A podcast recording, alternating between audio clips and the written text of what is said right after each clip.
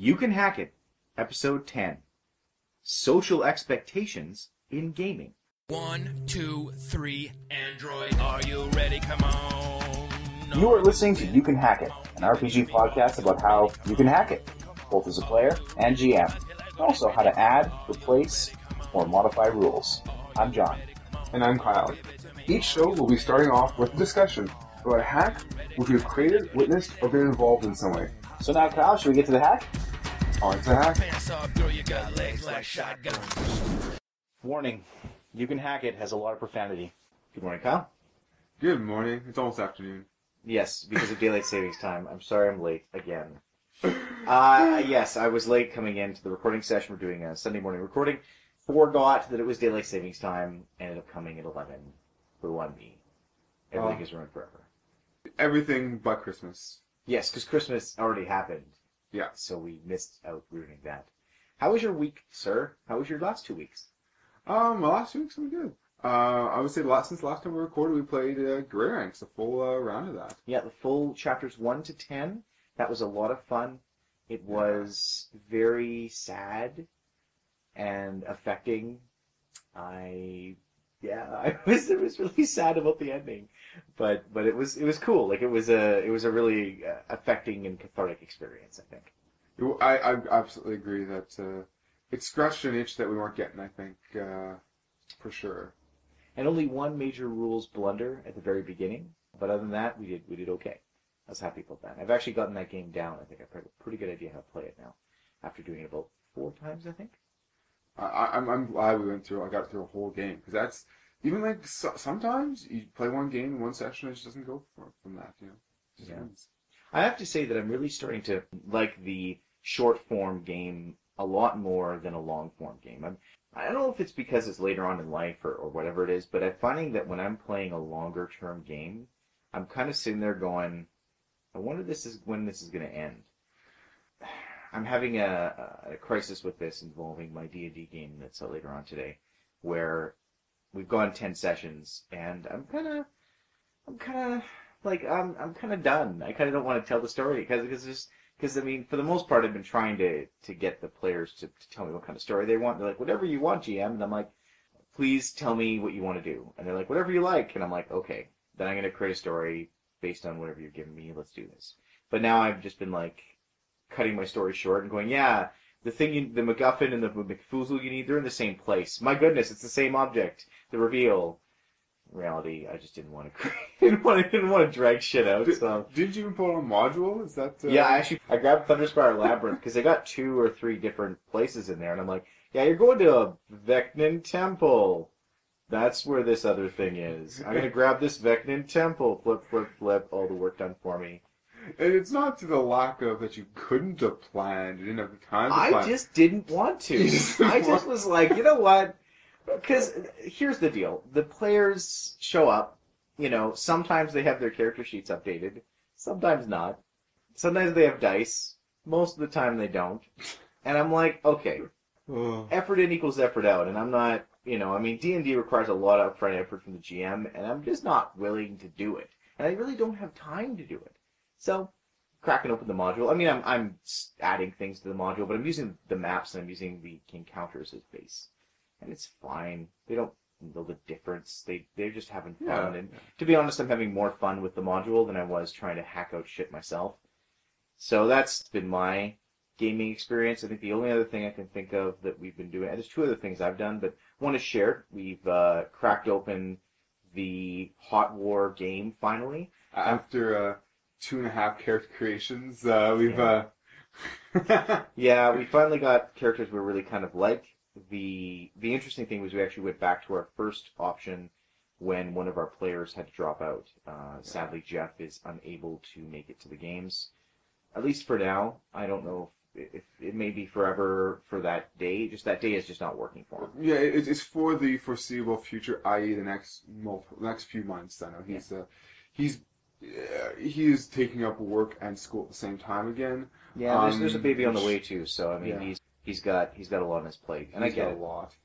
the the game though is with me and Colin and you, and I am having a great time playing racist cop, who is a closet homosexual, and is trying to arrange a birthday party for his friend. At the same time, he's supposed to be breaking open this diamond smuggling, which is basically 50s crystal meth that we invented.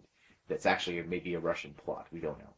Anyways, Hot Wars great. Uh, think that I need a bit more practice with British accents. I can't help it. When we talk about like Carnegie Hall, not Carnegie Hall because that's America. I'm thinking of Westminster Abbey.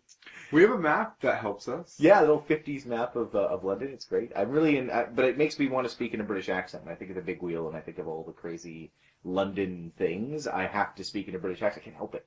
Yeah, it, it's interesting that uh, Hot War actually won a bunch of awards for the writing and for the setting for the, uh, the Yeah. what they call the Ennies. Is that right? Yeah, one, two of those. The, the reason why I think it's interesting is that we I read the book and then I kind of are, I'm not using or kind of talk about half the setting. Like I'm just kind of playing by ear because.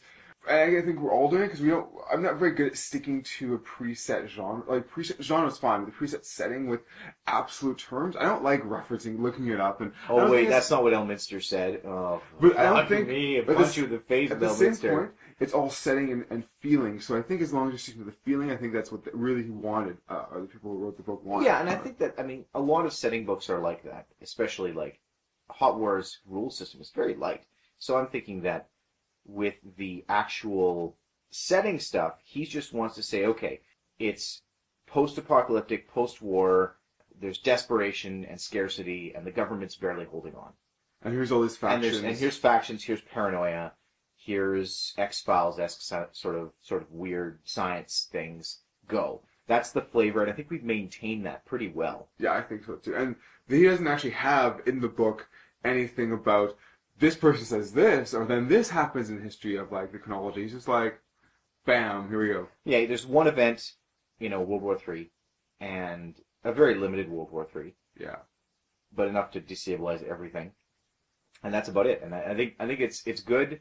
It's nice that you aren't pulling in too much stuff. That we're sort of generating bits and pieces as we go. We don't have to like read a bunch of reference material or something bullshit like that. But I'm actually it's actually good because I've been to London fairly recently, the last couple of years, and so I, I'm pulling all my experiences of like Hyde Park and Buckingham and all the rest of those places I visited in that day I was there. I love that there's a bunch of mobs. There's like a Jewish mob and an Italian mob. Yeah, in, yeah, yeah. And there's there's like also a British mob too. Well, I'm racist. Uh, the character's racist, so there's got to be different ethnic groups that I have to hate, and uh, it's nice to have a somewhat legitimate reason to hate them. I can hate. I can pretend to hate them because they're criminals, but really I hate them because they're a different nationality than I am. And I'm, I'm trying to work through that. I'm trying to have the character come to, because because again, the, the reason he's he's he's a racist is because he's a closeted homosexual, and I'm thinking that he's just the, the idea is he's, he's acting out as his racism because of issues he's having with himself, and once he resolves those internal issues, uh, he will be able to let go of the racism because really the outward hate is the inward uh, loathing at being not true to who he is. And it's, I've also thrown in a character there who you might be able to resolve some of your closet Exactly the the character who uh, the character who's dating Colin's character's sister. Yes. and Colin hates him because he's all pansy, but my character kind of likes him because he's a little effeminate. And, and and and the guy also kind of likes you, but he also understands he has a relationship with with the uh, with the sister. Though that got destroyed last game by a Partially conflict. destroyed, like half half. Is it, is it all broken? He, he's got a zero relationship with his sister. The thing is, the sister still has like a two or three, a three relationship with him, so she still loves Yeah, him. so it's unrequited now. But that's interesting because that, that really opens up avenues for me. Anyway, it's, it's been great. It's been really fun. I've really enjoyed the system because it is very, very light, but there's enough complexity in it that I like. There's one thing I don't like about it, and that's that the negative traits don't come up as often. I, I personally think that what happens is if you, you roll a bunch of d10s and if you pull a negative trait into your die pool, because you, you say you say, okay, I got this base ability, and I pull in all these little traits to make myself better. And if I pull in a negative trait, it'll make me better. But if it's the highest number, then some sort of complication occurs. I disagree because it doesn't happen enough. I think that the negative traits should be a factor if they're counted as a success.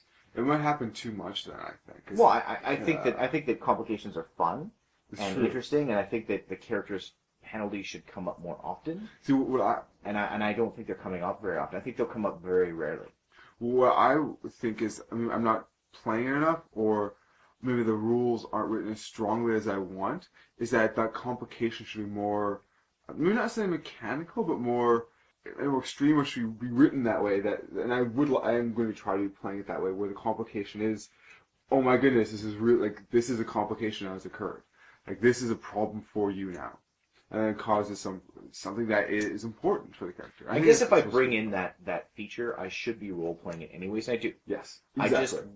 I guess that it's uh, because it's always a success, but when that when that thing comes up, I don't think it comes up often enough. Like the, the times we've, I mean, we've only played one game, so maybe I am being a little bit Yeah. judgmental of a game I haven't played enough. But I think that's and that's a that's a tiny little. That's me saying I don't lose enough.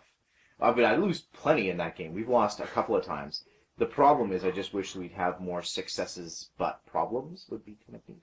Yeah, I, I was really. Ex- I would definitely play mechanic a bit, like for um, for definitely dropping people down. Like I, I really knocked Colin on his ass. I actually hit, it, hit one of his uh, stats. I made it to zero, and he had like a huge breakdown, which Yep. is fantastic. That was pretty insane. He insane. thought the woman he was interrogating was his dead wife, which is it may it may still be his dead wife, in fact. Yeah. Or it could be some sort of horrible chemical that uh, that he's been infected with. Possibly he's been experimented on by with some sort of Because serum. she was clearly a scientist who they took in, and uh, she definitely like was able Is to. she a touch member of the uh, of the group that we're working for?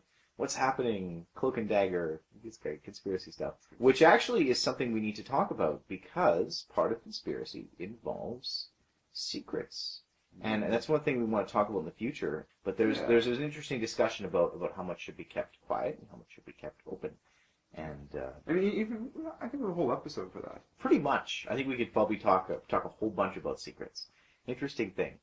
Uh, I just want to add uh, one extra thing on there. Sure. Uh, we've been playing this. Uh, there's six player people involved in this little Warhammer 40k uh, tabletop game we're Yes, playing, that's been great. and it's been a lot of fun. And uh, I just have to say that I'm I'm number one. Tournaments are really neat. I have really gotten a kick out of it. I've never been a part of one ever.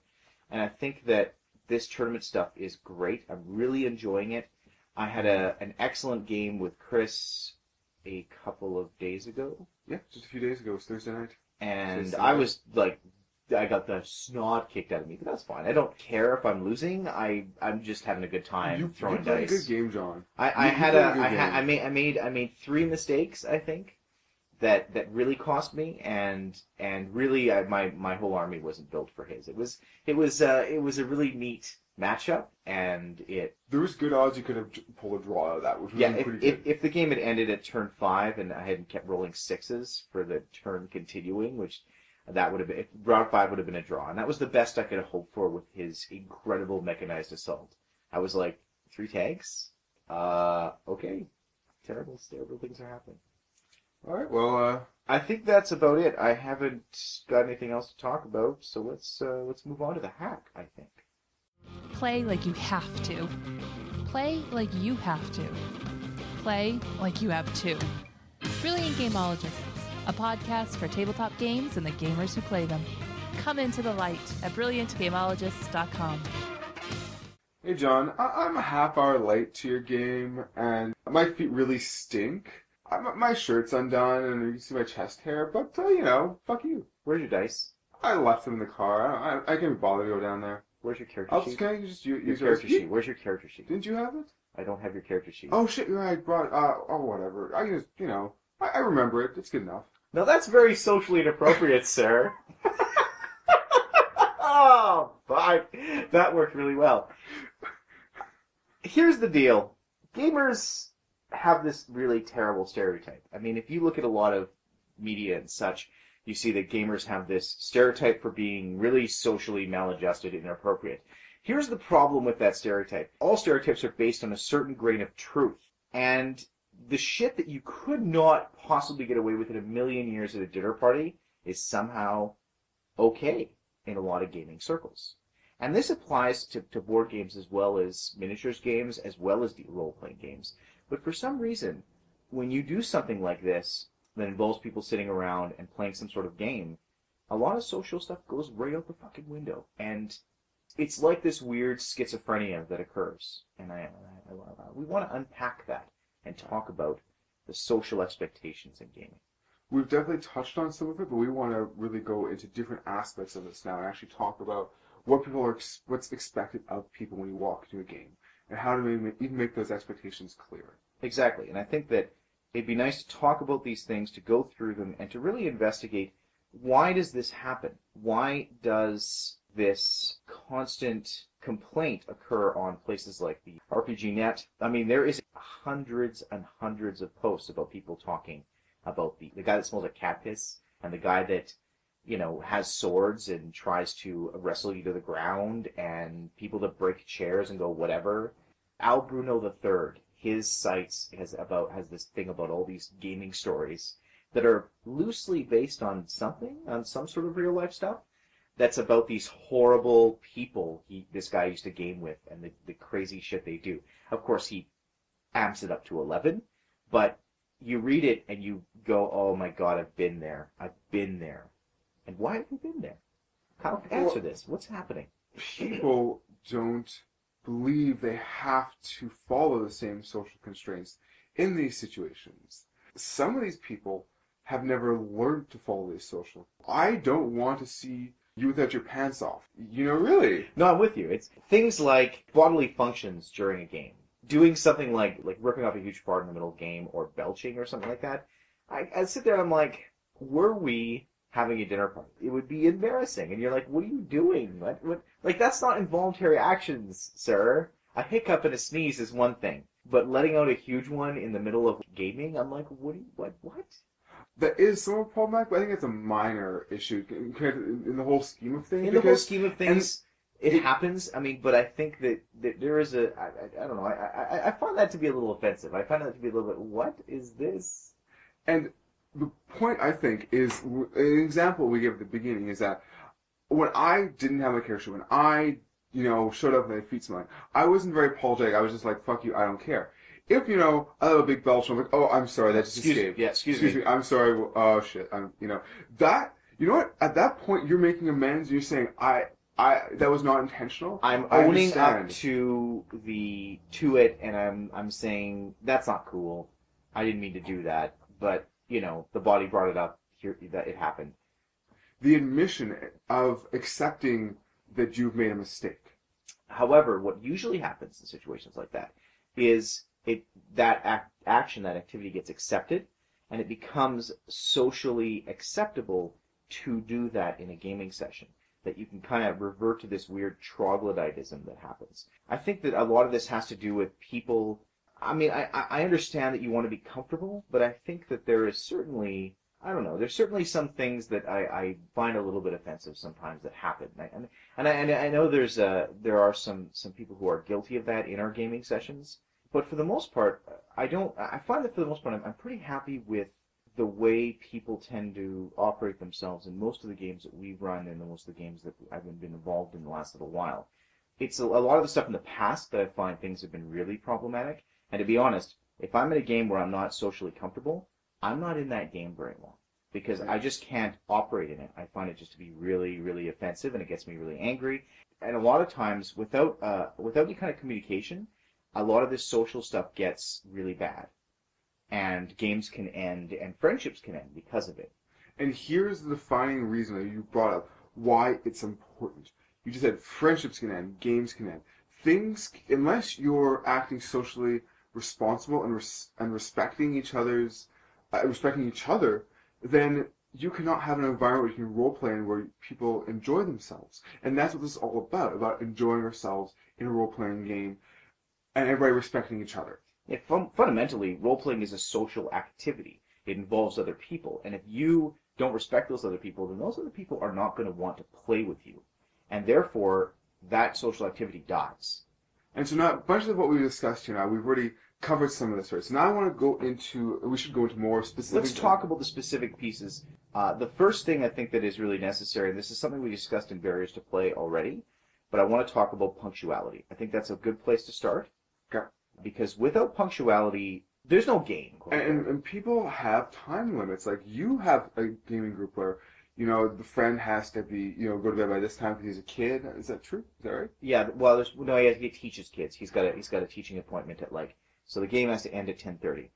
Yes. There there are people who um, who have to the people who work till X time, so we can't play till this time, and and as a result, we have to have a very narrow area in which we need to play. Uh, uh, In my Wednesday game, there is a person that has a kid. Uh, but in my Sunday game today, there's a person that teaches kids tomorrow morning as he's a teacher, and so there's there's set times that we have to be able to be really clear on. Ending times, especially, the game has to end by X time, 10:30 or 9:30 or 10:30 or 11:30. This is when it has to go because I have to be out the door at this place at a certain time.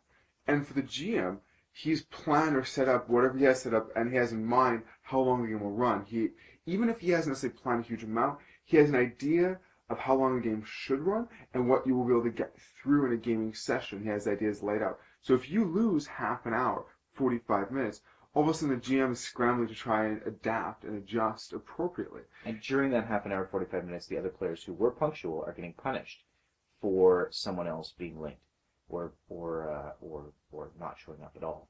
They're Everybody else is punished, but the person's being late, and that is not okay. However, we've already talked to was it Colin or was it Jeff regarding a game that he was in where there was a stick for being late, and he said that that stick, that punishment for the person who was late, was really poorly received and ended up getting removed. I think it was Jeff. It was Jeff. It was the Ood game. that Yeah, the that. game that And that that was really unpopular, and people were like, "It's not fair that I'm getting punished for being late to a game." I, I guess that you have to be careful about these kind of sticks because if you use a stick to try and enforce punctuality, then someone who gets beaten with that stick, uh, I'm using the metaphor is getting stretched a little bit. I think I should be careful with, with this So- metaphor. but yeah, the point is that, that people really don't like it when they get punished. And the problem is how do you prevent how do you prevent uh, uh, how do you ensure that punctuality is maintained? And here's what I've found is that I will, if I know I'm running a game, say like Tuesday evenings at a certain time, it's gonna with certain players who have a limited time, I will not invite other players Hmm. because I know they will not be punctual, and so I do not want to punish others for that. Choosing players is a way that I, as a GM, I'm almost I am punishing those players who are late because I'm not inviting to my games now, and maybe they notice it, maybe they don't, but my gaming experience is better because of that. And if people aren't punctual and they aren't able to make it, I've seen like in the Ood game, they tend to book it in like a Sunday afternoon.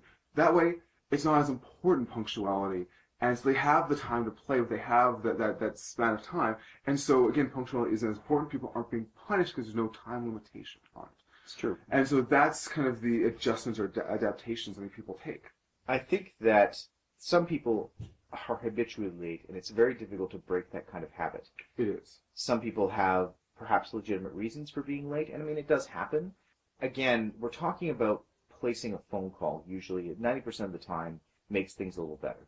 Letting people know, and again, this is a, a Yeah. this is again a social expectation issue. It's like if you're going to be late, something that, be, that could be established before a game. And again, the communication falls big into social expectations because again, everybody is going to have a different, especially with new groups, everyone's going to have a different experience of what it means to be a gaming group, what responsibilities people have. Yes. And it's good to lay these things out, to have a, a bunch of rules. Some people think it's really stupid to do this, and I'm like, let's do it, and then you may be surprised by some of the rules that people have.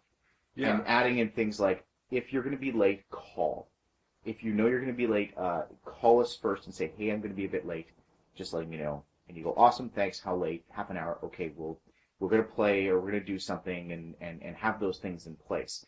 If there are some sort of, there's some sort of emergency, I think that's a, that's a simple thing to do. And because of the ubiquity of cell phones, it's very difficult not to be able to, to call someone. Now, I, I will. There are ex- like to anything. There's always exceptions. So Exactly. always remember that. Um, like a perfect example I want to give is just last week. My friend Jeff, he didn't show up to the game. We called him. We couldn't get a hold of him, and we didn't end up talking to him the next day. He had been slammed with a bunch of like extra work that day of stuff he due for for his student teaching, and he had to have it done for the next day.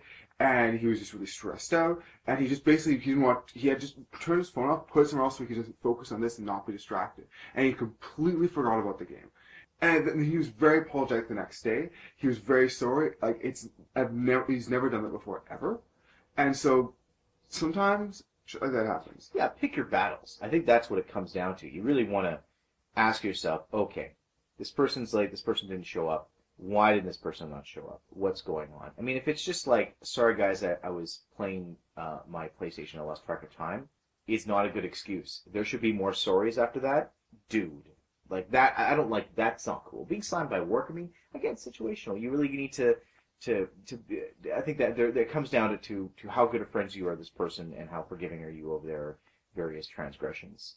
Now we've, Right. we've covered a lot, I think, this already as well. So I think we should move on. Yeah, I think so. I think that I think that we there's a couple of things we should mention as well about punctuality. Yes. I always think that the arrival time and play time hmm. should be about a half an hour apart. I think that arrive at six, play at six thirty is a good idea. I think that that that actually helps a lot of people who can be late because they have that flex time of about half an hour.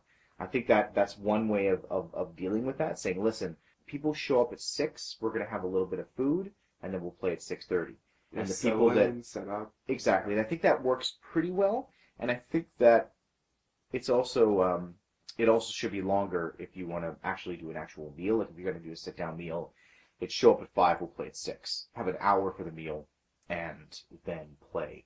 I think that does a lot to make sure people show up, and, and the play time is always the same, but have this this lead up is, is handy. And I I completely agree. I really think that's so important. Yeah. All right, let's then maybe talk about appearance.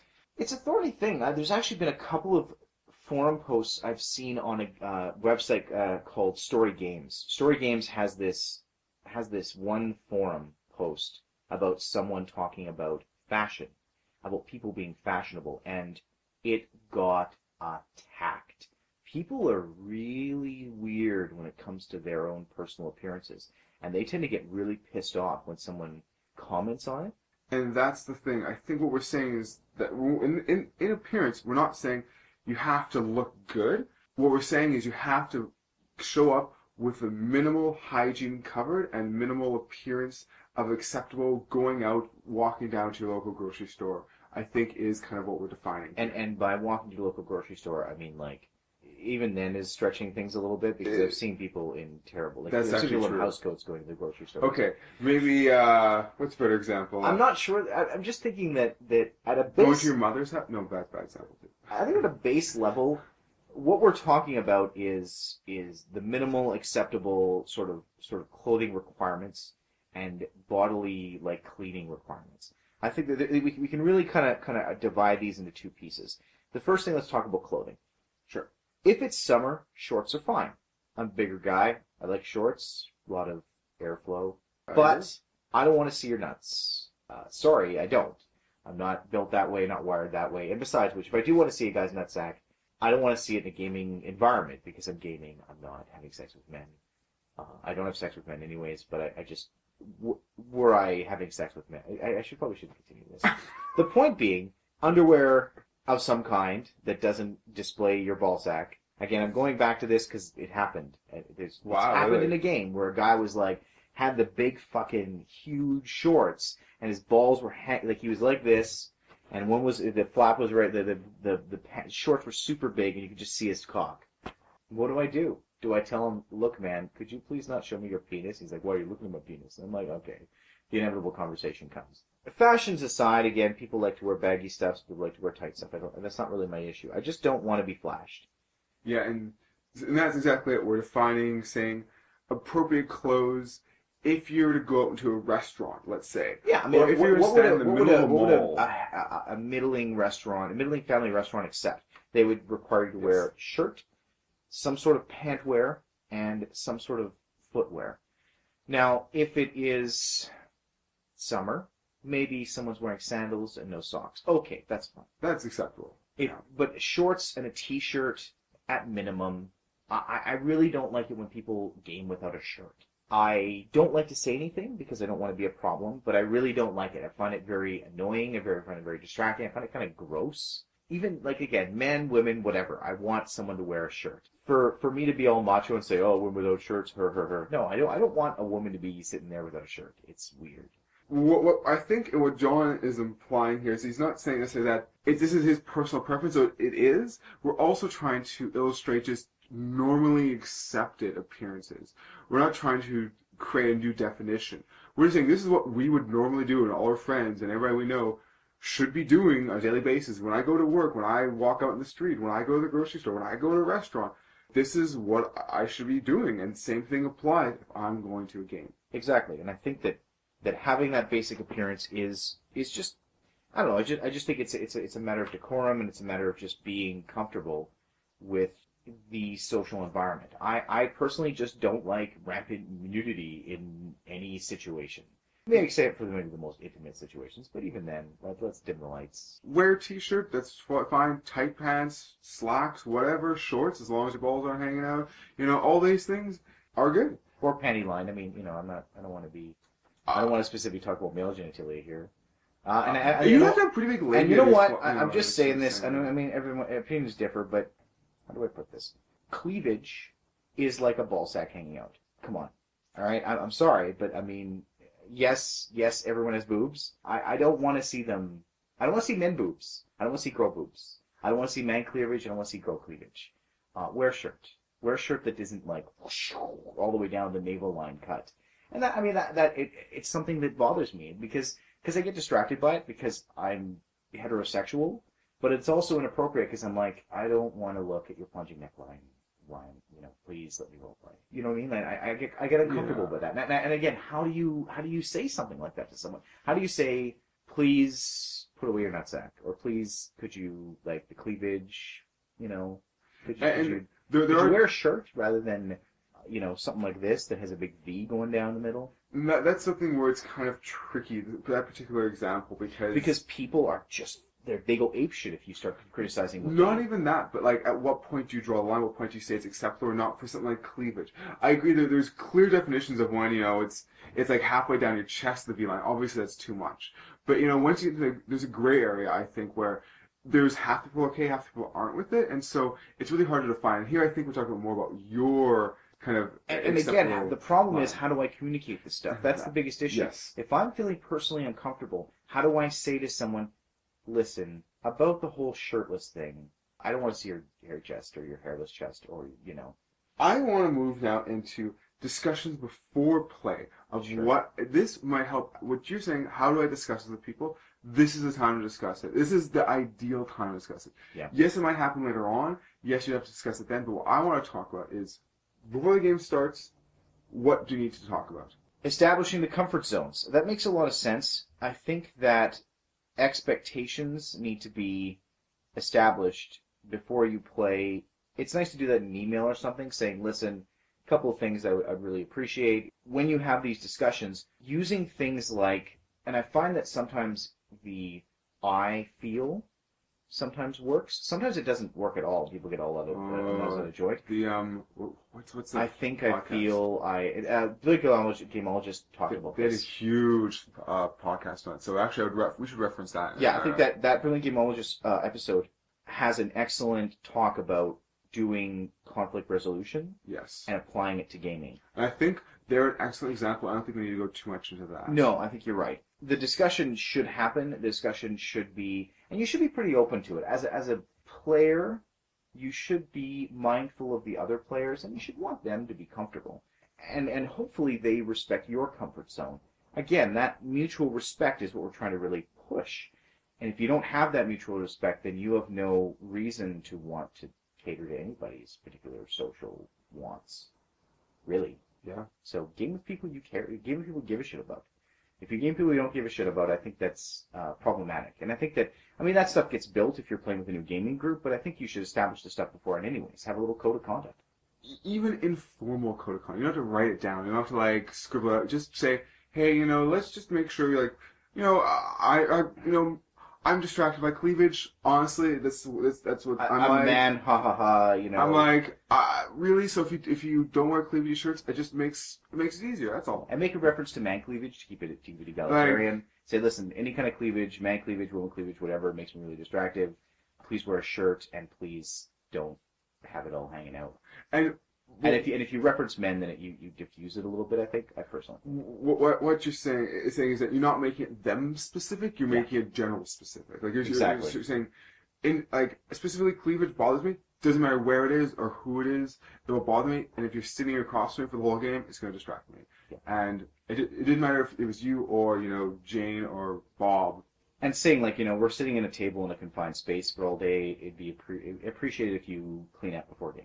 Have a shower, you know, make sure there's no stinkiness. before game because we're all going to be in this small little room and the aroma spreads. It's something like that is is to do generally because then if you say it generally, you don't have to say it specifically. If someone is coming in stinking because they worked out beforehand or something like that. Yeah. And I think that brief discussion, and I like doing it on email because it's just a couple of things that, that I would, you know, be that would be appreciated. And I mean, we've talked about uh, we've talked about this in Barriers to Play with uh, with location. What does the host expect from people? And these are again social expectations. So, for example, if the host has family that are allergic to nuts, there could be a thing in there saying, "Do not bring any fucking nuts into my house." and make it clear. Make those because things are really important. because otherwise my kid will die or I will die. And stuff like that is really important. I think that the, the things like that are actually really okay. And I think if you do that, if you add in a couple of like really important things and then give with another like social things, if you feel if you put a couple if seed a couple of really important bits in with like, you know, don't park in the street because your car will get towed. You know, that kind of stuff. Important thing, you know, sneak in a couple of other things. I think that might be useful. Like it's it's kind of a it, it kind of it kind of makes it people go okay that makes sense and here's some other stuff that okay I'll, I'll go with and what all oh, you point out that like some people are like I don't have to justify myself, and people get so when you're presenting something that is problematic for you, don't be like I don't have to justify myself. If, if you say this is the reason why, people are way more understanding, way more willing to accept that, Yeah. and to go along with it. So if or not and if if they don't want to go along with it then you have to make the decision whether or not to and this is this is where it comes down to to mutual respect if someone does not agree with the social rulings try and work it out but if they don't want to work it out they're adamant saying listen this is the way i dress. Uh, my ball sack must be shown. It is an artistic statement. Then you must make a decision whether or not to play with this person. Because again you can self-select with these with these engagements. If it's really if the if the social environment is not acceptable you can simply back out of it. And that is one option that you always have. Again these games don't exist if you don't come to them. And if you and these problems will not continue if you don't come to them. So there's always that ultimate moment where you can go i'm not participating in this anymore if you're really feeling uncomfortable. And that option is kind of the nuclear option which i don't like doing because it's always assumed that you can just leave or you can just kick people out. There should be a, there, there it's the piece in between that's more fruitful. You know stay or go is what about this bit? What about the negotiation aspect? And i think that you know as as long as you keep it keep it civil and keep it focused and, and, and have reasons for it i think it makes total sense so let's talk about smell Okay, I was we kind of touched on that, um, and we're not just talking about body odor per se, but like fragrances, like cologne or perfume. So my my wife has uh, minor allergies to this stuff, so when if somebody's heavily cologne, like she has to leave the room. Exactly. It could actually be hazardous to people who have those kind of allergies. So a little bit of right guard isn't going to hurt anybody. Yeah, a little bit. But if you're like spray down yourself in like the Axe like body spray and you smell like, I guess whatever the hell it is that and smells like people can ass. can can smell you, you know, like a block away, or like if, if you're you know twenty feet down a hallway and you know he's coming from smell, like that's way too much. Exactly. I think when you are going to a place where you're going to be sitting at a table in a fairly in a, a single room for maybe a couple of hours, you need to minimize your smell as much as possible. You want to smell like nothing. That's my attitude. Exactly, and that's just cleanliness straight up. That's just you know, know. make sure you have, uh, you know, I mean, again, uh, and, and, and, and, you can shower as much as you want, but if your clothes are soiled and dirty, you're going to stink. I- Again, it, it, it, it, it, it, it drives me insane where someone's like, yeah, no, I showered, I'm fine. Yeah, my hair's wet. Look, why is your shirt covered in spaghetti sauce? And it's like, oh yeah, I didn't have laundry. Laundry was I just put this on. Thought it was no big deal. What are we going to a state dinner? And I'm like, listen, you stink like like Ragu. I'm just, I'm just saying. what, what, what do I do? You know, like yeah, again, I think it's fine for people to wear gaming shirts. I think it's fine for people Oh, to yeah. wear ripped up jeans or whatever it is. Again, Yeah. as long as I, I mean, I'm not, I'm not, I don't think knees are, are uh, explicit. I think a ball sack is or an ass. But again, as long as it's clean, as long as I don't smell you, because once I smell you, you're invading my personal space and you're distracting me from the game and you're making me uncomfortable. smell is an invasive thing, and it, it does invade people's personal space. It should, and that is respecting your other fellow players and respecting just people who are around you, even if you're not in a game situation. You should not be. If I were five feet apart, I should not be able to smell your ragu or your cologne constantly, where it's to the point of where like it's all I can smell. And even just sometimes if I'm like we're for two feet apart, I get the odd whiff of you know of let's say Axe. You put a, I mean, a squirt on. I, I I might give there because, and I think that that's almost acceptable because you it's not super invasive. Do you see what I'm going with that, John? I'm Like, with you because again, you you want to get your smell close to zero. People still smell. I mean, you can't. That's it, You cannot exactly. erase the smell of people completely. I'm just saying that it shouldn't be overpowering. Your eyes should not be watering. It should be to a minimum. And the, uh, one thing I want to mention with uh, with appearance, and this is something that that considering odor, breath. This is a talkie. Games, game, role playing games are talkie. If someone offers you gum, take it. Take the gum. Because what? Because they could be saying one or two things. Would you like some gum? Or your breath fucking stinks. Take some goddamn gum because I'm gagging. I've done this. I've done this a pre- couple of times where I'm like, would you like some certs? You know who you are. And and what I'm trying to do is I'm trying to not say, listen, your breath stinks and I'm getting a little nauseous.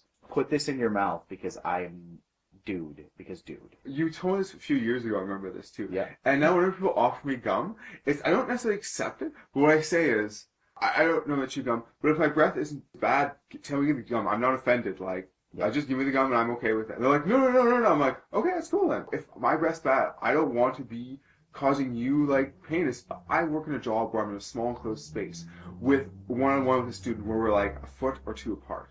And that is close enough that I am aware that my breath, if it is bad, I should accept that gum. Yeah, and when It- we're it- sitting on a table and there's five guys speaking at each other, like that breath can get pretty noxious, especially if it's like if everyone's just polished off the uh, the onion and extra green pepper pizza. Maybe it's time to break out some gum. Here's a trick. Uh, if, if, if you're not if you're not aware of this, just drink lots of water. Honestly, water will clear out your palate and clear out your mouth, and th- that's my breath is rarely very bad. Um, at least I'm aware of. Um, my because I drink tons and tons of water all the time, constantly. I've never actually done that to you. I've never actually offered you gum because you have had bad breath. I've done it to a couple of other people Yeah, and who have bad. honestly, if you don't like chewing gum, if you don't like certs, just drink, just have a glass of water constantly. Just drink it, and your bad breath will go away. Not to mention, it's really good for you. It is also really good for you. That's Yeah. there's multiple good reasons to drink water. Here's the tip of the day: drink lots of water. Yeah, fuck yeah. Drink lots of water because it's because otherwise you'll die. you really will. I mean, it's it's it's life threatening to not drink water. No, Three I- days and you're dead. I want to uh, move. Uh, I want to still stick with discussions before play, but I want to move away from the clearly offensive to the just reasonable. And what I want to talk about is authority a bit, um, Ah, because yes. This is an interesting. This is an interesting social situation. We have the, the authority. The authority deal is. Inter- it actually depends on the game too.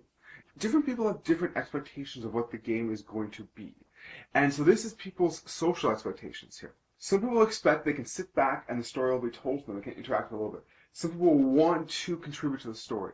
What you need to make clear before a game, and this this should be a discussion either about what game you're going to play, either with the game once you decide the game, kind of how what how much you should contribute, and if people don't know that they're supposed to contribute ideas and they don't, they don't want to, that can make the game very difficult.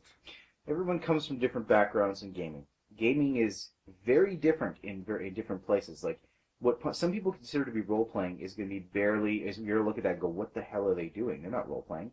Well, they are. They're just not role playing the way you are used to.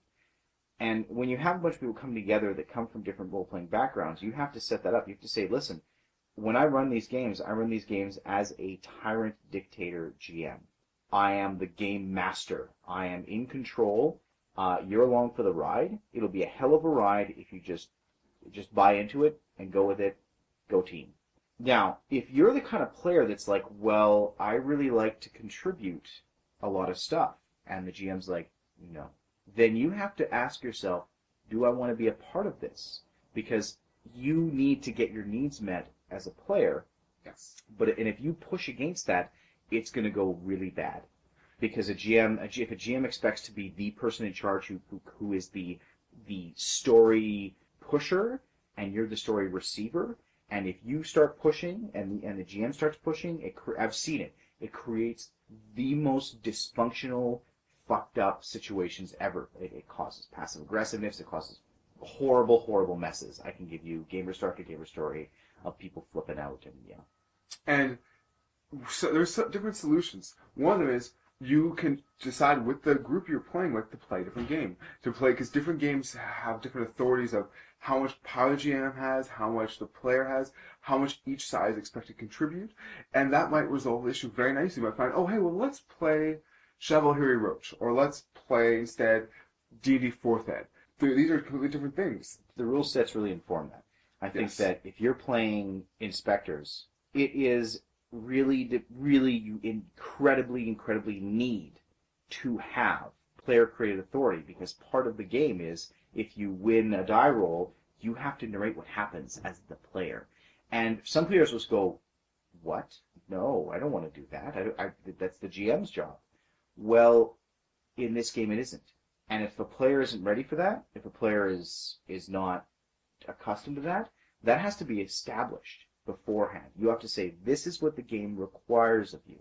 Each individual person, whether you're whether you're the, the game master, a game moderator, a referee, or whatever the hell it is that you are, or if you're a player, this is the the, the demands. I mean, I, I, a lot of that happened, I think, with with Burning Wheel as well. Some games I've played. role playing is a social game.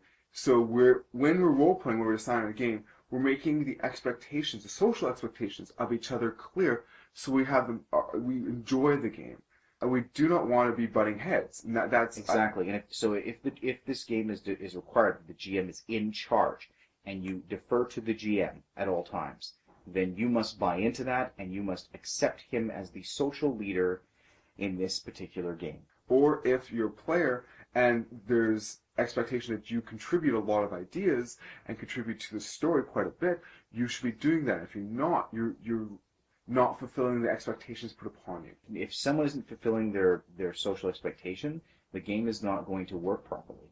If the game requires you to participate and you just want to sit back, you probably shouldn't be playing this game because you're not going to enjoy it. You should try and to be honest, there should be an environment in which contributions are welcomed.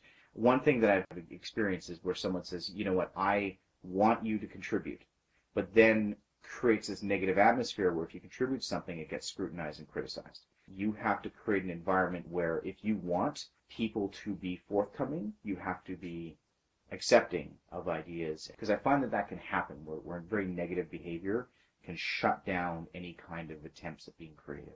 I've found that happening quite a bit when you're trying to do that sort of thing, especially in games that don't have any mechanical supports for it. Like if in D&D 4.0 you say, I want you to, to give me some creative input, and someone gives creative input and you go, no, that's not really what I want, then they won't give it anymore.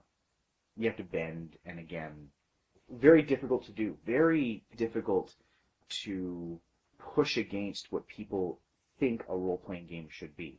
To challenge that, some people take it as, uh, some people react very negatively to it.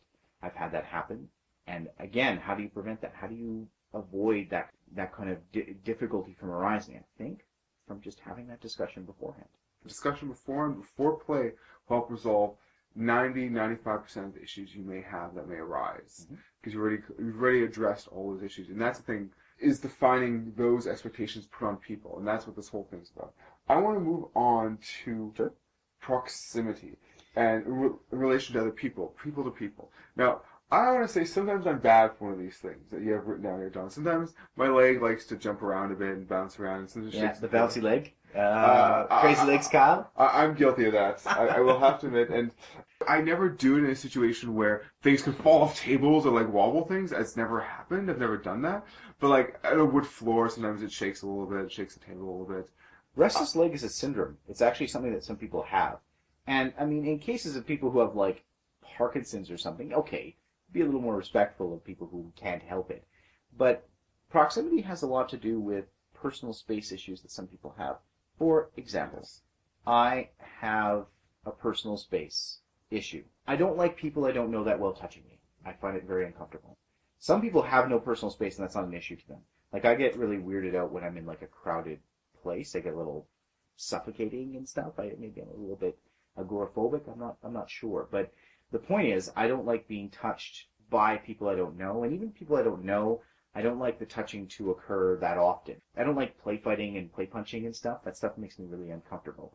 And again, you want to make that clear before it happens because if you make it clear after it happens, that person's going to feel shitty and and not realize it because other people's sense of proximity are going to be different. You want to keep that in mind, saying this person likes their space. This person, like if you're sharing a couch and one guy is like got his legs up or one guy's like spread out or whatever, you want to you want to try and give people that peace. So, for example, small couch ass to ass. Maybe there's limited seating. This it should be expectation that who's ever hosting this, there should be adequate seating that I don't have to be crammed in a small couch where I where I have to be ass to ass. Maybe I'm comfortable with that with the guy. I mean, it's no problem to me, but I shouldn't have to. Exactly. We talked about this in Barriers to Play. Locations can be really challenging to get. Yes. especially in a place like Winnipeg, where again, getting a public space, like getting getting any kind of room rented or something, if you don't want to have it at someone's place, can be re- is is an incredible incredible headache. But having that base requirement of people have places to sit, again, that's a big feature in terms of making sure people are comfortable. And again, with comfort comes a better social environment. Better social environment comes a better game. And that's again discussing what people expect. I expect that I can have my own chair. I expect that I will have space for myself to be able to sit down and put my sheets out, have a little arm room, elbow room. I can shift a little if I need to. I like confinement. I really like being in a confined, upright position. I like a very little amount of space to move around, and that makes me very different from you. Some people like to lean back and have lots of room. I like to be sitting up. I like to be in a in a chair that supports my back and keeps me straight and gives me very little spread out room. I, when I'm spread out, I feel very uncomfortable. I like being like this chair that I'm in and the chair that you're in really describes that sense of space between the two of us really well. You're in a, a stool, so you can kind of you got the ability to sit back. I'm in a I'm in a chair the with arms, and it's a desk chair. It's and I'm very comfortable in this chair, and you're very comfortable in that chair. It's a really interesting sort of idea. I hate to burst your bubble, John. That's my favorite chair to sit in, actually. Really? Yeah. So we aren't so different. you No, we aren't. We aren't. we, Uh, we should ally against against your former friends, young Skywalker. Well, we could share the chair, John. I- Together? Together. I That's that's a social. That's a proximity alert. Uh, Proximity alerts. so I don't want you off my starboard bow, good sir. So a couple days, a couple days ago, um, we were playing a Hot War ga- game, as we mentioned before, uh, earlier in the, the episode, and I, I reached across and played a character who touched the other character's hand, and I touched my friend's hand. Oh, you were in a seduction scene. It is seduction. Scene. Now, I've known him since I was 13 or so, so we've known each other for, I think, 16 years. I know my limitations with him. I know I can get my, I know I can kind of push him and kind of make fun and interesting. And, I know, oh, and he couldn't react. Colin couldn't do it. He couldn't. He couldn't do. He was like, I can't. I can't do this. But I, but it was, But it was, it was, funny. But it was funny. And Not it was awkward. Okay. And it And was- I mean, And here's the thing: I've known for 16 years. I know my my limits with him. I know what how far we can go with each other, and when it's funny, And if you, and, yeah, and if you have that built-up sense of social capital over time, and you and you have a, a, a repertoire of people, I mean, that's fine. But it's uh, what I'm talking about, is, of course, is, if, is people you don't know very well, and, and, and you want to create those bonds and those ability to touch each other over time. But you need to figure out what's okay first. And here you talk the example. We talk about when you meet people the first time, or only know people for short times. When they touch you, that causes you some discomfort. You mentioned, and that's something. If new players, people you don't know well, play it safe. That's not very hard to do. Just don't like. Some people do get into the role playing and do kind of want to kind of touch or push or punch even like the other person. Like they they can get even uh, physically violent in some sense. And that's something I, I is another issue completely we talk about. But let's just say um touching let's go with uh and Putting your hand on someone's shoulder and saying, "Don't worry, you know, we're going to be here. We're we're going through the thick and thin." I'm like, "Are you touching my shoulder?" And that's that's my all I'm doing is I'm totally the character going, "I I don't know you, and you're touching my shoulder, and I'm uncomfortable." LARP games are really bad for this. yes. I mean, there's a strict no touching rule that nobody ever follows ever. And if you bring up the no touching rule, it's kind of people then treat you like like they shun you completely because they're afraid of even going near you because you've sort of done the elephant in the room. And I think that's problematic. And here is where we get to the expectation, I think, of making it clear. You can talk to the players. and you say, "Hey, when I'm role playing with you, if I touch your hand, if I touch your shoulder, is that okay?" Like if it's not, that's cool. I won't do that. Like, but sometimes I get into role playing and I might want to do that just to add extra yeah, levels. Yeah, and and, that, and and establishing that beforehand makes the game. And some people will look at you and go, "Well, yeah, that's fine," and they'll be like, "Are you insane?" Or some people will be like, "No, I really, really rather not," and be like, "Cool," you know. I mean, but the the funny thing about that is you'll always get a different response. Um, it's kind of like uh, putting two spaces after uh, a period in a sentence. Mm. Uh, some people say it should be one, some people say it should be two, and they always look at you as if you're insane when you say it should be one space or two spaces after a period. That's a perfect example, John. And you should, it, you should accept that they're different. And this comes. Can I give you No, because it should be one space. Is that I, I, I honestly this came up just yesterday. Talking to my wife, we're talking about Easter bread and how. My, I, my family's made it without this icing on. Her family makes it with this icing on. it. To me, I'm like, that can't be done. I'm like, wait, wait, wait, wait, wait, wait. it can be done. It's just different. It's okay. It's accepted. I have to understand that that's just a different way of doing it. So be it. That's cool. That's right. And that's what people have to do. Yes, and if all people did that, then there would be no war because we'd be able to accept each other for what we are. John, have you just given the secret of world peace? I have. Just accept each other's bread as icing or uniced, and it's okay either way. And if you did that, then you expanded that to everything, world peace. I've just solved it. Where's my prize? Give me my prize, Nobel. Fucking give it to me right here. And my money. Bitch, And I- the 2010 Nobel Peace Prize goes to John Slack. I'd like to thank the Academy and uh, give me my money. I want my money. Give me my money. I want to get paid.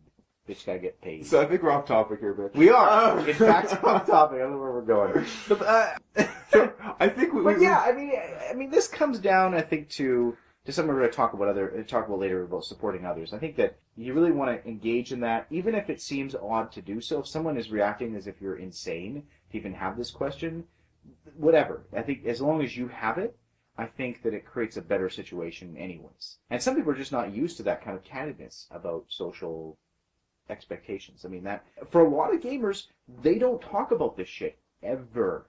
But I think that we should break through this. I think we, I think we're all, I think some of us are old enough now to no longer have that kind of weird cargo cult mentality of like let's not talk about why we do these things. when I was younger, when I was like 21, 22, this stuff would blow my mind right now we're talking about. Yes. But now I'm like a few years older, not gonna say how much. I this makes so I've I've had some experiences, I've gone through life, I'm a little older, a little wiser, and I've had a little more experiences, and I can understand this stuff now and I can and it makes so much sense. And Yeah. I can go in these situations with an open mind. I mean, when we discussed with Jeff about teaching people to play, we uh, us staring at each other, blinking, going, "We're all teachers. Why haven't we used any of our teacher skills to teach people how to role play?" And this is this moment of us going, "Yeah, why don't we do that? What's what's wrong with us? Why you know?" And it, it's just the weirdness. And again, the same thing with social expectations. I mean, in a gaming environment, there are some really messed up hierarchy levels of social strata that get reinforced over time and that you really want to start thinking about challenging. If you're not happy with the way socialization is going, you want to challenge it. You want to ask some questions. You want to start shaking things up a little bit because if you're if you're not happy, if you're not if these things are not making you if you're if you're displeased in some some way, you want to try and build that up. So should we talk about equipment? Yes, let's go into that. So now, by equipment we mean character sheet, paper, dice, bringing the things that are essential to playing the game. And Exactly. each player is, res- is responsible. And this is stressing this. This is a social expectation each player should have to bring their own dice, to bring their own pencils, to bring their own character sheet. If, let's say, you have only copy of the rulebook, you should be expected to bring that rulebook too.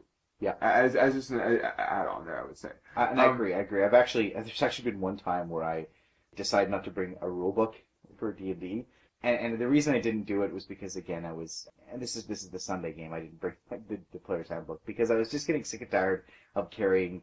And and this is a, an issue I have with some some games. If you have to bring a fucking library to a game, I'm a little annoyed. But I have to bring like this fucking forty pound stack of books for for D and D four, and I bring it and it doesn't get used, and it doesn't get used, and it doesn't get used. So just one one week I decided not to bring it, and of course, guess what? We needed it. Point being, bring your books, even if it's a big pain in the ass. Bring your books. It's true. I Um, felt like such a douchebag because I didn't bring it. I Now- was like, what am I doing? i- if I show up and I don't have dice, again, this is a this kind of touches into proximity too because if I'm always reaching across the table to borrow John's dice, going, "Hey John, I'm gonna just borrow your dice for a minute," and all of a sudden I have all your dice, and it's That your hand was turn, close to my crotch. But anyways, go on. and uh, and I just when you reached over like that, it, it, you know, it, it, it's. I'm just describing what happened there. I was like, whoa, whoa, the wind. It was there was a there was a graze. Go on. uh, and that's that could be an example right there. I'm reaching too close to your crotch. Yeah, and I'm you, and you close to your comfort almost almost almost grabbed the jewels, and you should grab the wrong bag, sir. That's not the dice bag. now, if you then again you have to reach back across to get your dice back, you might be a little annoyed at that. You might be like, "This bring your own stuff, really." And that's what I'm saying. And if people always taking your pencil, this happens too. Oh, people yeah. always take my pencil. I'm like, I need. Why did you my bring a pencil? Where's my pencil? What- You have my pencil. and Give it back. It's Yeah. my pencil. Yeah, if you forget a pencil, uh, do. Now, here's a couple things you can do to, to solve that. I mean, if you have a guy that's the designated bringer of the dice, like if someone brings like a big fuck off bag of dice and says, "All right, pour, pour, pour. Here's yours. Here's yours. Here's yours. Here's yours. Let's go." Then that's great. Establish that before game. If you have one guy that has the fuck off Yeah. piece, of the, like pencil case filled with pencils, zip that shit open, pull out a bunch of pencils, throw it on the table, go, everybody get one. Awesome. Now we're all penciled up. But you should establish the pencil pusher and the dice bagger. And one of the locations I'm I sure go to- dice bagger is a good. That's not a. Yeah. I'm not sure. That's a little appropriate. one of the locations I go to, I know they have tons of pens and pencils, and I know I can rely that they will have them. Same thing with dice. I know my house, I have a plethora of dice. I have a bounty of dice even. Um, that is easily shareable to everybody, and so I, it's not a big. Nobody has to bring dice in my place. Yeah. But there are locations I go to where everybody needs their own set of dice, Exactly. and if you don't have it, that's a problem. Why are you here? Why did you come to a game and not bring your dice? And things like character sheets. That's a big one. I, I, I remember at a at a recent vampire game that I was at, someone came and said, "Yeah, I forgot my character sheet," and I'm like, "You drove halfway across the city to play in a role playing game, uh, a live action game, without your character sheet?" And he's like, "Yeah, I forgot it." I'm like, again, I, I'm having difficulty with you forgetting the essential part of your character that makes like all the mechanics of the character is forgotten. Like, really, really, like the like. I, it boggles the mind. It's like going to the border without a passport and forgetting your passport. I mean, that is that is like a major blunder, and you should be uh, sorry for that. But someone being like, "What? I forgot my, my, my character sheet." What? I'm like, "Okay, you should be sorry." Uh, there are like we can make analogies, you know, like. But I'm just, I, I just Yeah. it, it just blows my mind that, that you would go to a social environment and forget the object of the social environment that you were intending to. There are ways to remember things. Get yourself a whiteboard for the front for the front of your thing. Have a do the checklist before you leave. If you're a forgetful person, there are things you can do to prevent that forgetfulness. I'm a big fan of the list with the check boxes. Just saying, can do that in a piece of paper. Right, right, right. Check, check, check. Out of the door. I can't even. I, there's no words. It- I, I you It- know. It's like going to a hooker for a blowjob and forgetting the money. Yes, and if you forget that money, you got to kill her, and then what? You get a dead hooker. Good, t- good times, sir. Then you got to fucking make sure you grab the right bucket. Where am I'm getting comfortable. This is probably Th- th- That's, the a little, that- that's expectation. too dark, John. I Is think. it too dark? Yeah. Is it too dark? You I brought in the hooker, sir. I killed it. So what, who's who's the real villain here? The person that brought in the hooker, or the person that killed it? Uh, we're both committing crimes. Good thing it's all I- I- imaginary. it's, uh, I'm pretty people in the U.S. know, but actually in uh, in Canada, to be uh, a lady of the night is actually legal. It's the John that's doing picking it up is the one who goes to jail, and that's the illegal part. Just, uh, just if you ever wanted to know. yeah, good times, eh? Good times, yeah. yeah. You can be a hooker. It's okay. You just anything anyone you have sex with is going to go to jail. John, don't diss what you haven't tried. Okay, I won't. Right. I am going to move on we need to move on. desperately to something else. Uh, the last thing I want to mention about equipment, there is options of like having the GM collect all the character sheets. I, I think that this is a little silly, personally, but I also like it because it means I don't have to remember a character sheet. Uh, It depends on it depends on the type of type of game, but I think that for Hot War, I, I do that. I leave the sheet with you because I don't need it in between games. I don't need to update it. And actually, that's one Yes. thing with D and D four. You have to update the living fuck out of that sheet, especially if you go up a level. Uh, and expecting the GM to do that is bullshit. Yeah, and I was just gonna say that in certain games, like Hot War, there's no update really. It's all all the updates happen in game. Yeah. And fourth ed, for example, you give those players their character sheets, they damn well better update their own character sheet. Yeah, it's their responsibility to keep that sheet up to date, to make sure they make changes to the character sheet, to be responsible for the information on that sheet. But in the in the situation of games that don't have those kind of changes occurring, like I said, rules like games, leave your sheet. It's fine. I mean, I, I'm a big fan of putting sheets online. I like I like to take a character sheet of any kind. I like to scan it, pop it online, and, and send an email to myself with it attached. And therefore, if I ever forget or lose a sheet, hmm. it is an internet connection away. And at least that's something, and that's one suggestion I like having for, for things like materials. Have a have a digital copy that you can access online. And super quick, just to write up a, a just a very brief description of your character sheet, basically what you have. It doesn't have to have all the details on it, just the core, because then at least if you do forget, you have that minimum there. You have that, you can just then write all the details. stats on a on a page is all you really need. I And mean, so make sure you always show up, like, you have, if there's that, not that buffer time, show up a little bit early just in case something does go wrong. Yeah, yeah, I'm with you. I think that's uh, qu- really. Don't be the, the seller selling the sex toys without the sex toys. Come Yeah, on. because you're like, listen, theoretical sex toys. You can't sell future sex toys. You gotta show. You have to be able to see and feel and play with those sex toys to know what they're like. Exactly. you Otherwise- gotta watch them jiggle across the room and you know have have races. All right, all right. Long John Silver versus uh, Pocket Rocket. Go. But it, it, honestly, it's not a bad example because if you do not have those in front of you, Well, then you're How- buying sight unseen. You're like, uh, what is this gonna be like when I? and, and you're not really enjoying it, you're like, You're yeah, like, you're like this isn't what it advertised. it doesn't I mean, work. It doesn't doesn't- work. on the paper. You can't like go, okay, is this gonna be all right? You know, am I And gonna break into a rash the moment I touch it? Or burst into flames because you, you're trying to play D and D without your character sheet. You're like, oh yeah, I think I had uh, plus twenty perception. I'm not really sure, but like, oh great. yeah, you can't play DD without your character sheet. It's not gonna happen. No, sir. All right, so supporting others. Now, this it is part of expectation. Expecting to help each other, expecting that we're going to enjoy this game as a group. there is the expectation that people have in a lot of games where you're supposed to go there and you're supposed to have fun. That's I think that's a, a base expectation should be to have fun. The, process of getting fun to be had is to engage in what's going on. Different people have fun in different ways. I think there's some ways of having fun that are really toxic and horrible. I think there are some ways that, of having fun that are great. And this is again personal preference saying calling, but I'm not going to play with people who have fun with the game by making other people miserable, which I've seen.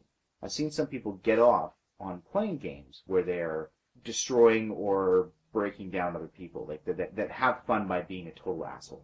And so here uh, we're talking about the expectations of player to player almost. Conduct of, of how to deal with each other and how to have conversations with each other. Is there, for example, going to be a backstory? Does every character have a backstory? If so, can we read them as players so that so that when we play our characters, because remember, characters don't exist, and it's and any anytime someone says it was what my character would do is is being a douchebag because they're hiding behind stuff, especially if they do terrible things and then say no, it was my, it's what my character does.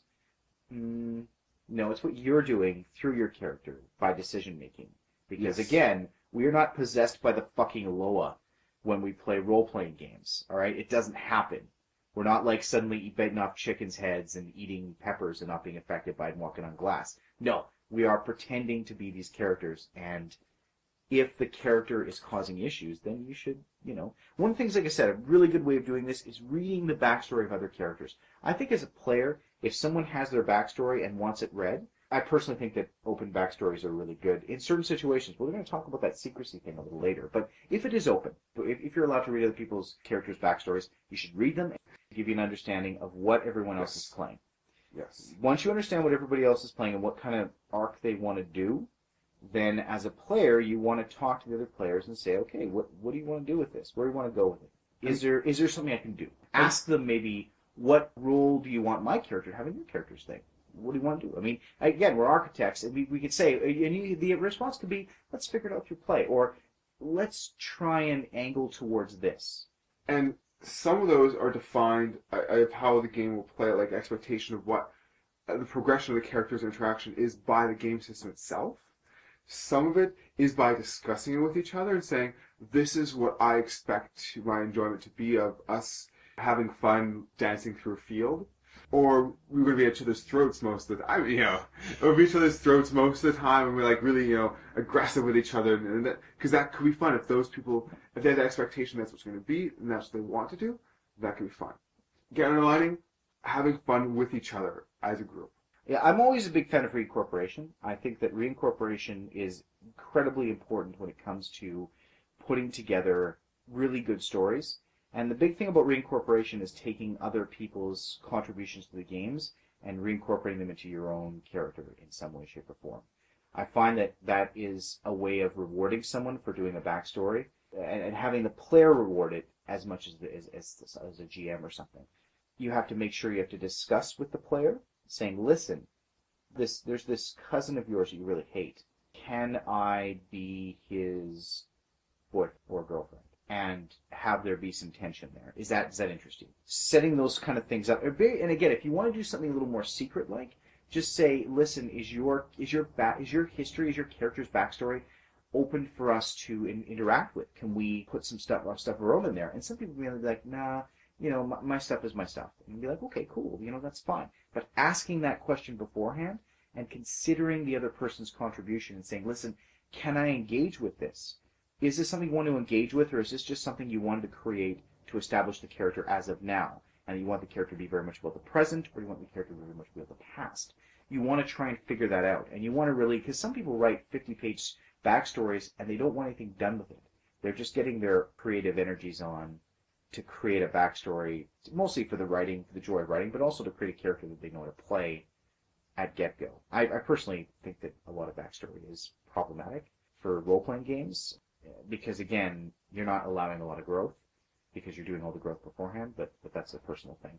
And and, and things like interplayer conflicts, you want to check whether that's okay. Because some people like really hate when other players conflict with each other. They like flip the fuck out when that shit happens. So if you're playing a game where there's there's conflict between players, that is that that's that's supposed to happen. An example of this is in a Wicked Age, where literally you are set up against each other's throats. Yeah. Some people find that really uncomfortable, and, And the- they don't want to play. And this comes down to discussing the type of game before you play and what expectations are put on the different players as the authority and what their contributions expected on. And the, in, in Wicked Age, it's expected that there is going to be co- interplayer conflict. Yeah. And if you don't accept that, if you don't want that, The game doesn't work. game, so you either play a different game or you step out. And that's what we discussed earlier as well as some Yeah. options. One of the things that can happen in a lot of games, especially games that have a lot of open narration, is trampling other people's scenes. I think you should be really mindful of this. In a social scene, you want to take a look at who's kind of primary in it. If this is the moment where the character confronts, where one character confronts his dad, don't run in and like attack the dad. Be available and ask if, you know, like try and let that person have their moment to shine, and try not to run in there and, and take over. Some people like being in the spotlight a lot, and it's important to try and share that as much as possible with other people. Try and uh, I find that happens sometimes. Enthusiasm. It's never. I, I find that most of the time it's not intentional. It's enthusiasm. So the expectation is that each player will have their own spotlight. Each player will have their own time to roleplay. And if that's taken away, then fun is ruined for that player. Exactly. And you want to try and create situations where a, a player shines, and then the next player will shine, the next player, because you you do that because that's sort of how a lot of this works. You're giving people attention. You're giving people moments in which they are great, and they'll remember that. and They'll like that. And the intention of that is for people then to do the same to you. And that expectation should be mentioned. It should be voiced. And I think that Primetime Adventures does a really good job of this with the with the screen presence. They mechanically indicate these people are important. This person or these people aren't. And during this game, you are the, the screen presence one people are there to make the screen presence three and two people important and involved in some way, shape, or form. That's what you're supposed to do. That's and that's something that isn't actually well explained in in Matt Wilson's game. They don't say screen presence one people should make screen presence two and three more important. They just say you're in the background. And I think that that's incomplete. I think you should be including make those people You're supporting those other those other characters, other players. yeah, to, pushing them to the forefront and making their issues or, or situations the important thing. Now here's I think the last point we want to talk about. Uh, I guess really just we have conduct during the game, but really talked a bunch about that. At this point, it's just breaks. Now, you need to have regular breaks. It should, and you see these articles everywhere about if you're at work sitting at a desk, you should have a break every hour. You know, five minutes, ten minutes every hour. Get up, stretch, go for a walk, get a drink of water, go use the washroom. Just get up and move around a little bit. It helps keep- reflexologists and kinesthetics, uh, kin- kinesthesiologists, I don't know, people that deal with reflexes, and the massage therapists are always talking about ergonomics and the way the body is supposed to go. And, and you're right. You have to get up after about an hour and get it and move around. And part of that's also to keep your metabolism moving and it keeps your, your body processing stuff, and which is actually really good. Now, the reason why this is important though in, a game um, and as a social expectation is because if you do not have these breaks, people will get up in the middle of a scene and go use the washroom because they have not had the opportunity to do so. So give them the opportunity. Give them the Or go opportunity to opportunity to get a drink, to go have a smoke. You know, if they need to make a sandwich, let, let them do that. Give them the five, ten minutes to do that. And that way, everybody's much happier. Everybody gets the ergonomics part into it. Everybody's also just, I think, mentally more happier just to have a bit of a, a break from the role playing. And it doesn't break up the game at all. It doesn't break up the flow and interrupt anybody. I've done this in the on the Sunday game, and it's worked quite well. Where every hour I try to angle every sort of situation. I get as close to an hour as I can because if I'm D and D four, for example, you know, usually it's at the end of a round. If, if if we're about an hour mark, I say, okay, we're going for a five minute break. Five minute break lets people go out and do all the things they need to do: smoke, drink, pee, whatever, and that brings everybody back. Focus is restored, and we can get back into it. With and I think that without them, it, it just like I said, people will leave at weird times, and then you're like, well, do I continue role playing or do we pause and wait for someone to go to the washroom? Oh, second guy's got to go to the washroom. Oh, third guy's got to go to the washroom. So instead, of, so you're taking that five minute break by waiting for everybody to return from all their different things. I think that I think that a break is a break is something that people like. I remember when I was a teenager, we used to play for like seven hours at a time, and we would never take breaks. Like you would run to the washroom, and you would like have to like there'd be a lot of fast peeing. Well, I'm, we And- I and- still do it sometimes because we don't. Some of this stuff isn't still conscious for me. I know they're good ideas. I know I should do them. But we still don't always. No, we don't. Again, and I don't know why we don't. Again, it's just this weird blindness we have when we when we do this. It- We've this, done it uh, for so long that we figured that this yeah, is what it has habit, to be. yeah, habit forming. You're right. habit forming is really it's hard to break habits. But if you make a conscious effort, if you go, okay, you know what, we should take breaks because this is a really good idea. And if you listen to this and going, that is a good idea, write it down as one of the things. As a GM, say, take break every hour. Write that down. Have a little alarm that beeps. Two minutes, guys. I mean, even make it a little bit of a a little bit of a cliffhanger too, if you want to, you know. And then the dragon break. Let's go for one. You know, that's great. That tense Intermission. intermission. Everyone's like, "Oh God, what's going to happen?" You know, that's a great technique, a great sort of sort of GM technique to do that, to, to leave on a bit of a cliffhanger before you go to the next uh, next piece. And I think that that, like I said, if you one, it's one thing we don't do in my D and D game. I tried bringing it up a couple of times, and it got shot down about having a break once every hour in my my Saturday D and D game. I every monthly uh, D and D game. And It's it's a six hour game. So I find myself, and I- like I said, I'm a diabetic. I have to pee a lot. It's what diabetics do, especially when they hydrate a lot. And I'm a, I'm a, I hydrate a lot. Like again, drink a lot of water. I pee a lot. So I have to leave and go to the washroom and come back, and they're like, "All right, it was your turn. Now we're waiting for you." And I'm like, "You know, this wouldn't have to happen if we had a break. What do you want me to do? Like, I don't, you know, I mean, like, And here, here's the thing: if you're the GM, you basically you you do control the game to, to the extent of you can say, "I need a five minute break, game pause." I'm not saying be forceful about it, but make it clear that if you need the break every hour, that then the game will pause and everybody will be, "Oh, of course you need a break. I need to use the washroom. Need to get a drink of water." Because the GM, you can't just walk away. Yeah. And so make it you need a break. Players can't, and that's actually been a weird thing that's been up where someone goes to the washroom and everyone's like, "Oh God, you're in the washroom. Hold it." You know, hold it for how many hours? No, and especially when you're older, man. That's not happening. Yeah. I'm sorry, man. My bladder is is uh, it still works, and I want it to continue to work, and so I need to make sure that you know, while I can still hold it, I want to hold that in. No defense for me yet. Getting there, but not quite. All right, so. Uh, Only on weekends. That's when I wear my diaper. I don't want to ask right now. Socially inappropriate? Maybe. Who knows? Unless I'm wearing one too. Then we can, you know, change connect each over other's that. nappy. We could do that. I've been a bad boy. Um, Infantilism. That's right. Look it up. Don't look it up. Don't look it up. We're monsters. are you gonna put that in the show notes, John? Yep. No, I'm not. Gonna, Okay, I'm not gonna put a link to it. Maybe the Wikipedia entry. Who um, knows? No, I'm not. So, so that is the the ga- the social expectations in gaming. Those are some things we think should be addressed that have not been addressed in some of our games that that have been addressed in some of our games to to benefit that haven't been mm-hmm. addressed to our detriment and that I think that people should think about in order to ensure that your game is kept fun and comfortable and less stinky. The podcast. We kick boredom square in the nuts.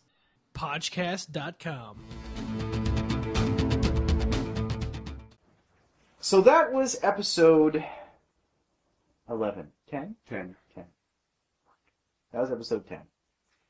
Go us. We have hit double digits. I feel pretty. I was. It's well. There's a special episode one thrown in there, so this yeah, is. yeah. The Warhammer one, I don't think we should count it. I think we should we should keep that as a special episode, Okay. and and stay true to ourselves and in in, in understanding that that was a special episode. It's an aside. We can do more special episodes in the future because somebody like, oh my god, special episode ten. Look at us when we do the one on uh, knitting. We, I we could do one on raccoons, raccoons and their mating habits. or the Raccoons the cartoon series for the Canadian cartoon series. We could combine the two topics. Oh my god. Cyril Sneer, you were so evil. He had bears. Cyril Sneer had hi- hired bears, put them in in suits, and gave them guns. Bears with guns versus raccoons. Why did the raccoons win? Cyril Sneer was this crazy addy. Uh, you know what? Canadian cartoons are really fucked. It was this weird environmental thing, but it didn't really know. I didn't really know what it was doing. Like the the message was always bizarre and kind of a little bit Greenpeacey. Like it was, I never really quite got what the moral was in a lot of those uh, in a lot of those those shows. It's a bit complex in some of them, It was definitely influenced by drugs, I believe. Possibly, or just just the weird Canadian mentality. But uh, I watched an episode of it recently. And you know, what? maybe if we went back in time to that era, maybe if we looked at the, if we were this age now and we walked into that that time, it'd make a lot more. We just look at the adults around us and make more sense. I guess, bec- but even as a kid, when watching that, I remember being vaguely unsettled by the cartoon, like not really getting it, and and mostly just kind of being like, I wonder when GI Joe's on, because that's kind of complicated. you can understand GI Joe. Yeah, Snake Eyes kills everyone, except not really, because no one dies in G.I. Joe. What do you What do you got going on the next couple of weeks, role playing wise? We're, we're playing Hot War on, on Monday. Yeah, that'd be fun. That'd be good. That'd be Uh. Playing my D and D game next week as well, uh, and playing uh, my second uh, the second lineup set up for the the second round for the Warhammer tournament. Yes. And I'm gonna play my second match sometime next week, probably.